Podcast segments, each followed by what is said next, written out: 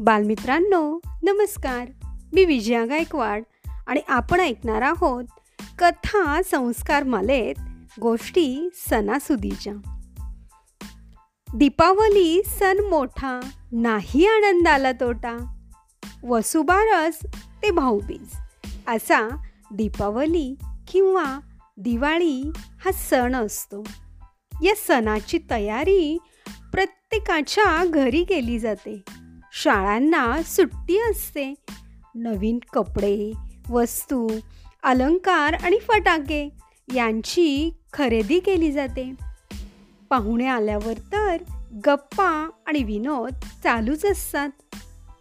अश्विन वद्य द्वादशीला वसुबारस किंवा गोवत्स द्वादशी असे म्हणतात. या दिवशी स्त्रिया उपवास करतात.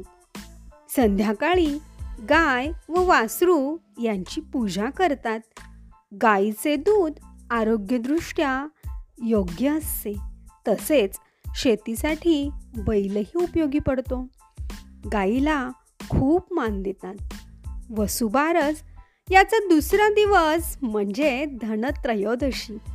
या दिवसापासून दारात पंत्या आणि आकाशकंदील लावतात. मुले मोठी माणसे सुद्धा फटाके उडविण्यास सुरुवात करतात. दारापुढे दररोज रांगोळ्या काढतात. नरक चतुर्दशी. अश्विन महिन्यातील वद्य चतुर्दशी म्हणजे नरक चतुर्दशी. नरकासूर नावाचा एक दुष्ट राक्षस सर्वांना त्रास देत होता. सोळा हजार स्त्रियांना व अनेक राजांनाही त्याने तुरुंगात ठेवले होते. श्रीकृष्णानं नरकासुरावर स्वारी केली. त्याला ठार मारले आणि तुरुंगातील स्त्रिया व राजे यांची सुटका केली. आजच्या दिवशी जो पहाटे स्नान करेल त्याला नरकाची पीडा होऊ नये असा वर नरकासुराने श्रीकृष्णाकडे मागितला होता. या दिवसाची आठवण म्हणून नरक चतुर्दशी हा दिवस साजरा करतात. या दिवशी पहाटे अंगाला सुवासिक तेल व उठणे लावून आंघोळ करतात फराळ करतात. लक्ष्मीपूजन अश्विन महिन्यातील अमावस्या. या दिवशी सायंकाळी लक्ष्मीपूजन करतात. दिवाळीमधील हा दिवस अतिशय महत्त्वाचा. प्रत्येक घरी लक्ष्मीची पूजा करतात. चौरंग किंवा पाट यावर श्री लक्ष्मीचा फोटो ठेवतात. एका फुलपात्रात लक्ष्मीची चांदीची प्रतिमा व रुपये ठेवतात.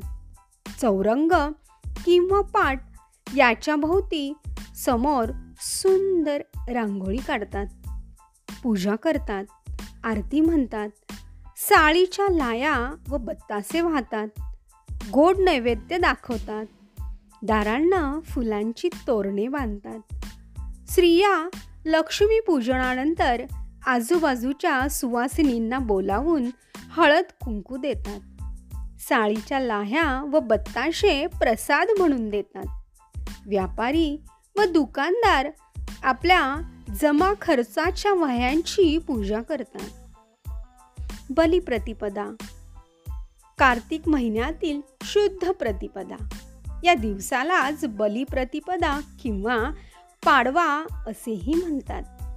वर्षातील साडेतीन मुहूर्तांपैकी एक असे या दिवसाला मानतात. फार वर्षापूर्वी बळी नावाचा एक दैत्य राजा होता. तो दानशूर व धार्मिक होता. त्याने खूप यज्ञ केले होते. आणि त्यामुळे बळीला इंद्रपद मिळेल अशी देवांना भीती वाटत होती. मग श्री विष्णूने बटू वामनाचे रूप घेतले व बळीराजाकडे जाऊन भिक्षा मागितली. त्याने दैत्यराजा बळी याच्याकडे तीन पावले जमीन मागितली. उदार बळीराजाने ती मागणी लगेचच मान्य केली. दोन पावलातच वामनाने सर्व जग व्यापले.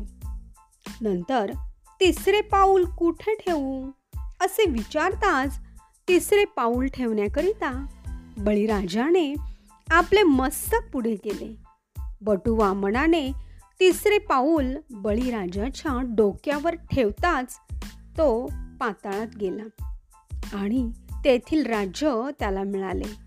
इंद्रपद सुरक्षित राहिले आणि श्रीविष्णू बळीराजाच्या औदर्यावर खुश झाला. तो बळीराजाचा द्वारपाल झाला.